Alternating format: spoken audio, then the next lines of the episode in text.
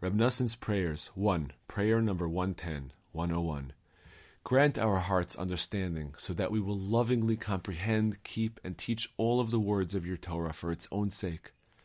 Help us focus the entirety of our minds on your holy Torah day and night, so that it will illumine us with the light of its pleasant, holy countenance, and all of the seventy faces of Torah that the perfect tzaddikim have attained will shine upon us and protect us. As a result, May we eradicate all of our lusts and evil traits.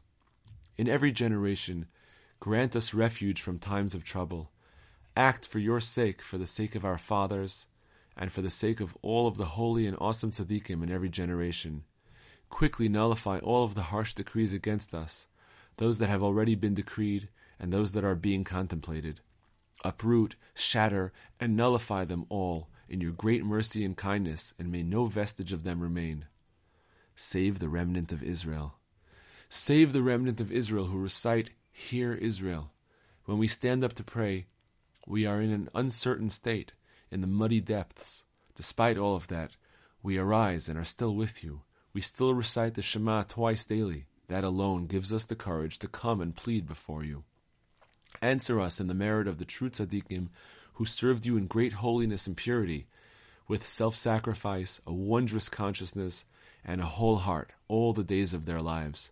And answer us in the merit of the tens of thousands of holy martyrs who sanctified your name, great and small, young and old, who were slaughtered and impaled, who died after every sort of unnatural torment, whose blood was spilled like water from the day of the destruction of the temple until now. You who answer your nation, the Jewish people, at a time of trouble, hurry to rescue us. It is a time of trouble for Jacob, but from it he will be saved. Have pity on us. Our physical and spiritual needs are many, but our minds too limited to express a ten thousandth of them. Remove all enemies, epidemics, wars, hunger, and grief. Remove Satan from before us and behind us. Conceal us in the shadow of your wings, for we have no one on whom to rely except for you, our Father in heaven. We do not know what we shall do, for our eyes turn to you.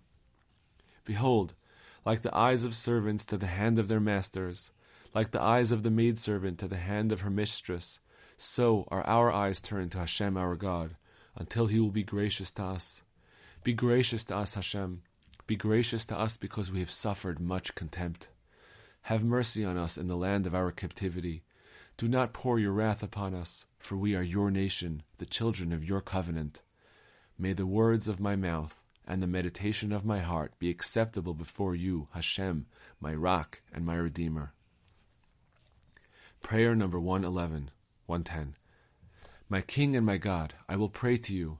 Please, Hashem, save me in your vast compassion, so that I will learn your Torah diligently for its own sake. We will study your Torah day and night. Always be with me Help me and save me, so that my mouth will not be coarse and darken the words of Torah, God forbid. Help me learn your holy Torah with such holiness and purity that I will nullify my entire physical being at the time of my study, and my heart and mind will feel the Torah's sweetness, pleasure, spirituality, subtlety, and depth. Only you know how sweet and pleasurable are all the words of your holy, pure, and perfect Torah. As the verse states, they are more desirable than gold and fine gold. They are sweeter than honey and the honeycomb. Their pleasant words are like honeycomb, sweet to the soul and healing to the bones. The Torah's ways are ways of pleasantness, and all her paths are peace. From a distance I see and believe in the great depth, pleasantness, and sweetness of your holy Torah.